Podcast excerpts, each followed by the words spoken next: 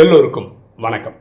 இன்னைக்கு நம்ம பார்க்கக்கூடிய சப்ஜெக்ட் டூ கர்ஸ் ஹேப்பன் சாபம் பலிக்குமா? நான் இந்த ராஜயோக மெடிடேஷனை கடந்த பதினொன்று வருஷமாக ப்ராக்டிஸ் பண்ணுறேன் ராஜயோகம் சொல்லிக் கொடுக்கறது ஆத்மாக்களின் தந்தை பரமாத்மா. அவரை தான் உலகம் அல்லாஹ் ஜொஹவா காட் சிவா அப்படின்னு வேறு வேறு பேரில் கூப்பிட்றாங்க. அவர் இந்த பதினொன்று வருஷம் நான் படித்த எந்த ஒரு டெக்ஸ்ட்லேயுமே சாபம் பலிக்கும் அப்படின்னு எங்கேயுமே சொன்னது கிடையாது. அப்போ இந்த சாபம்லாம் நம்ம எங்கே கேள்விப்பட்டிருக்கோம்னா மகாபாரத ராமாயண கதைகளில் நிறைய கேள்விப்பட்டிருக்கோம். கரெக்டாக அப்போது அந்த சாபம் கேட்கும்போது அப்போது அதெல்லாம் என்ன கதையான்னா ஆமாம் ராமாயணமும் மகாபாரதம் கதை தான் ராமாயணம் ம- வால்மீகி எழுதின கதை மகாபாரதம் வியாசர் எழுதின கதை. ஓகேவா ராமர் சீதை வாழ்ந்திருக்கிறாங்க ஆனால் சீதையை கடத்தப்படவில்லை. இதெல்லாம் ராஜயோக பார்வை. ஓகேவா இப்போது நீங்கள் விட்லாச்சாரிய படம்லாம் பார்த்துருப்பீங்க. அதில் வந்து அதிகமாக அந்த சாபம் கொடுக்குறது வந்து சாது சன்னியாசிகள் தான். ரொம்ப கோபக்காரங்களாக இருப்பாங்க. அவங்களுக்கு பிடிக்காத ஒரு விஷயம் பண்ணால் உடனே நான் சபிக்கிறேன்னுவாங்க.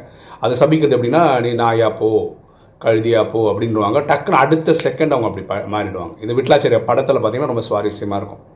ஸோ ராஜயோகத்தில் பரமாத்மா சொல்கிறார் மனிதர்கள் மனிதர்களாக தான் பிறவி எடுக்கிறாங்களே தவிர வேறு வெந் எந்த விலங்குகளாகவும் எடுக்கிறது கிடையாது. அதை ரொம்ப கிளியர் கட்டாக சொல்கிறார் இப்போ ரொம்ப சீரியஸாகவே பேசுவோமே.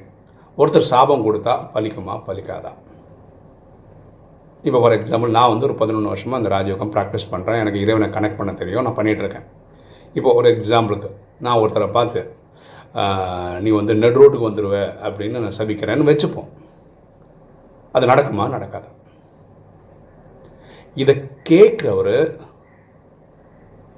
அவர் என்ன நினைக்கிறாருன்னா ஐயோ இவர் பதினொன்று வருஷமாக மெடிடேஷன் பண்ணுறாரு ரொம்ப நல்லவர் இவர் வந்து இறைவனோட கனெக்ட் பண்ணுறாரு இவர் போய் என்ன நடு ரோட்டுக்கு வந்துடும் சபிஸ்டாரேன்னு சொன்னதை நம்பினாருன்னு வச்சுக்கோங்க.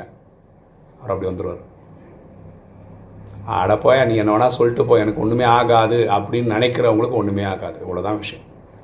இப்போ சாபம் பலிக்குதான்னா நீங்கள் சொன்ன வார்த்தை அப்படியே நம்பிட்டீங்கன்னு வச்சுக்கோங்களேன் நீங்கள் கட கட கடன்னு படிப்படியாக இறங்கிடுறீங்க. என்ன பயம் வந்துடுது உங்களுக்கு. அதனால விஷயங்கள் நடக்க ஆரம்பிச்சிடும் புரியுதுங்களா? எண்ணம் போல் வாழ்க்கைன்னு சொல்கிறோம் இதுக்கு தான் சொல்கிறோம் ஸோ சாபம் பலிக்குதான்னா நீங்கள் அதை நம்பிட்டீங்கன்னா பலிச்சிடும் இப்போ சாபம் பலிக்காது அப்படின்றதுக்கு நடைமுறை எக்ஸாம்பிள் சொல்கிறேன் இப்போது அமெரிக்க ஜனாதிபதி நான் சொல்கிறது போன ஜனாதிபதி டொனால்ட் ட்ரம்ப். அவரை வந்து அமெரிக்காவிலே நிறைய பேருக்கு பிடிக்கல.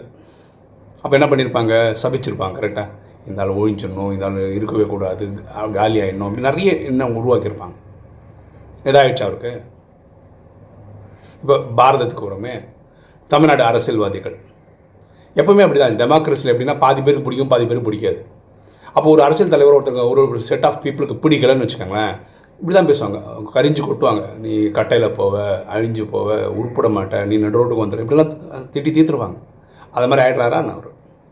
இப்போ பாரத பிரதமர்கள் எந்த கட்சி வேணா இருக்கட்டும். அவங்கள வந்து எலெக்ட் பண்ணவங்களுக்கு பிடிக்கும். எலெக்ட் பண்ணாதவங்களுக்கு சுத்தமாக பிடிக்காது. உடனே அவங்க என்ன சொல்லலாம் அவர் உருப்படவே கூடாது நல்லவே இருக்கக்கூடாது அப்படி சொல்கிறாங்களா இல்லையா? அவர் அந்த மாதிரி ஆயிடுறாரா என்ன? கிடையாது.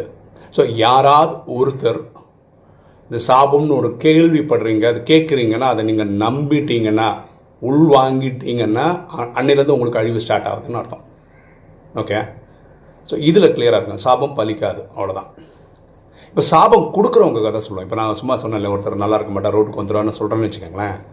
எனக்கு என்ன ஆகும்னா எனக்கு பாவம் ஏறும். ஏன்னா ராஜயோகம் என்ன சொல்லுதுன்னா எண்ணம் சொல் செயல் மூலமாக நம்ம யாருக்கும் துக்கம் தரக்கூடாது. இதுதான் ராஜயோகா படிப்பினை. ஓகேவா அப்போது நான் ஒருத்தர் வந்து நல்லா இருக்கக்கூடாது நீ ரோட்டுக்கே வரணும்னு சொல்கிறேன்னு வச்சுக்கோங்களேன் அது எவ்வளோ பெரிய பாவ செயல்? கரெக்டாக அது வார்த்தையிலே சொல்லிட்டேன். ஓகே அதனால் எனக்கு பாவம் ஏறும். அந்த பாவத்தை நான் வந்து மெடிடேஷன் வழியாக தான் கொண்டு வரணும். இறைவன்கிட்ட மன்னிப்பு கேட்கணும் இந்த மாதிரி நான் ஒரு தவறு பண்ண மாட்டேன் அப்படின்னு கனெக்ட் பண்ணி சொல்லணும். அப்போ தான் அந்த பாவம் குறையும். ரெண்டும் குறையாது.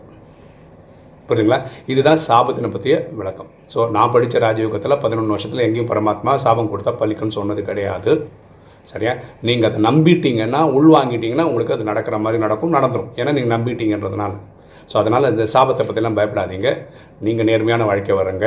யார் ஒருத்தர் எண்ணம் சொல் செயல் மூலமாக யாருக்கும் துக்கம் தரலையோ அவங்களுக்கு எந்த துக்கமும் வராது. இது வந்து ட்ராமா நமக்கு கொடுக்குற ப்ரொடெக்ஷன் இறைவன் நமக்கு கொடுக்குற ப்ரொடெக்ஷன் ஓகே இன்றைக்கி வீடியோ உங்களுக்கு பிடிச்சிருக்கும்னு நினைக்கிறேன். பிடிச்ச லைக் பண்ணுங்கள் சப்ஸ்கிரைப் பண்ணுங்கள் ஃப்ரெண்ட்ஸ் சொல்லுங்கள் ஷேர் பண்ணுங்கள் கமெண்ட்ஸ் போடுங்க. தேங்க்யூ